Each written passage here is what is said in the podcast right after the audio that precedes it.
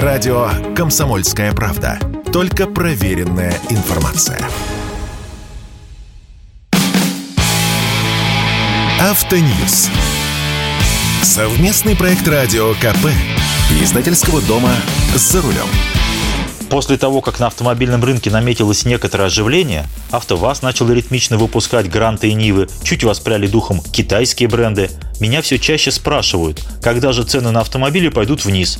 Ведь если продажи автомобилей ведутся активнее, значит и цены должны успокоиться. Так не пора ли? С вами Максим Кадаков, главный редактор журнала «За рулем». Оживление на автомобильном рынке и в самом деле наступило, но оно локальное, относится исключительно к АвтоВАЗу и к некоторым китайским компаниям, а общая ситуация по-прежнему напряженная. Статистика Комитета автопроизводителей Ассоциации европейского бизнеса говорит о том, что в июле в России было продано 32 400 автомобилей. Это очень мало. В июле прошлого года россияне купили 129 тысяч машин. Вот вам спад на 75%. Кстати, из проданных в июле 32 тысяч машин около 3 тысяч реализовано по программам льготного кредитования, в которые сейчас включены только российские бренды. То есть, если говорить о легковушках, сэкономить можно только при покупке автомобилей «Лада» и «УАЗ». Неудивительно, что «Лада» по продажам на первом месте. За ней идут Kia и Hyundai, у них были большие складские запасы и кое-что по остаткам поставляет Автотор. Затем идет ГАЗ, со своими газелями и соболями. И лишь на пятом месте идет китайский Хавейл, хотя фирма имеет свой завод в Тульской области. В июле продано чуть менее 2000 машин. Следующие пять мест – это Джили, УАЗ, Рено, Volkswagen и Шкода. Вместе Volkswagen и Шкода продали в июле 1200 машин. В масштабах России кот наплакал. И в ближайшее время ничего не изменится. Российское производство стоит, импорт закрыт, так с чего ценам идти вниз?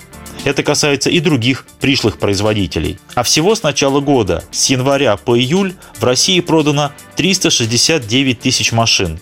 Это очень мало. Даже если АвтоВАЗ будет работать на пределе своих возможностей и китайские бренды не сбросят обороты, то до конца года продажи составят 700, ну 800 тысяч машин.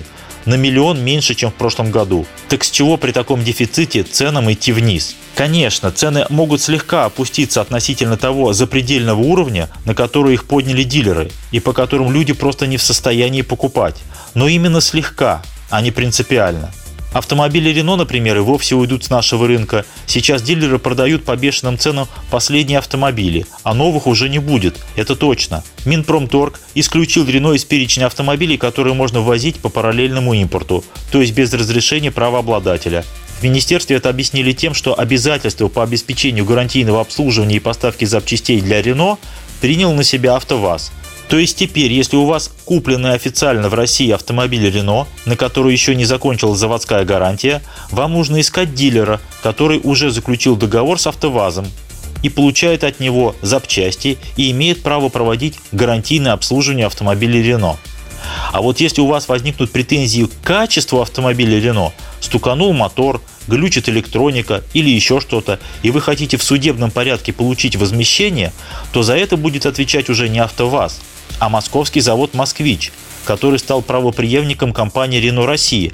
Причем это относится даже к моделям «Логан» и «Сандера», которые собирали не в Москве, а на «АвтоВАЗе». Вот такая чехарда. Как все это влияет на ввоз новых автомобилей? А никак. Но Рено из списка убрали – Поэтому теперь ввозить машины можно только бэушные и частным образом, физическими лицами, поштучно. Понятно, что из продажи новые автомобили Рено в итоге исчезнут. При этом Минпромторг включил в список параллельного импорта Datsun. Это еще более странное решение, поскольку полгода назад производство датсунах на всех заводах остановлено и возобновляться не будет. Можете ввозить, пожалуйста, только таких машин уже в природе нет. Да и кто потащит дешевые датсуны, допустим, из Индии? Кому они нужны? Много на них не наваришь. Некоторые дилеры потихоньку занялись параллельным импортом, но везут дорогие машины, с которыми есть смысл возиться.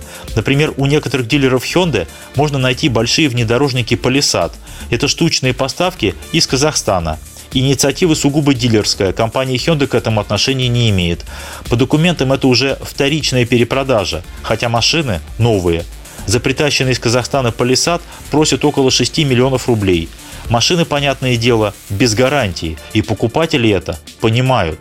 Если хочешь себя обезопасить, доплати и получишь гарантию от дилера.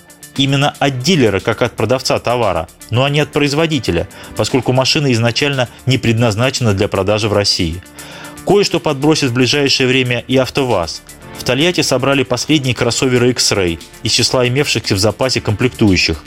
В Ижевске выпустили последние автомобили Lada Vesta NG, около 240 машин. Часть из них не совсем комплектные, их дооснастят и в ближайшее время отправят в дилерскую сеть. Как вы понимаете, реальные цены на Весту NG, это машина нового поколения, будут никак не ниже 2 миллионов рублей. Кроме того, в Тольятти собрали партию ларгусов из имевшихся машинокомплектов. Это 1850 машин. На них стоит АБС китайской фирмы Тринова. Ходе коротких заводских испытаний, которые проходит каждый собранный автомобиль, выяснилось, что АБС работает не совсем корректно.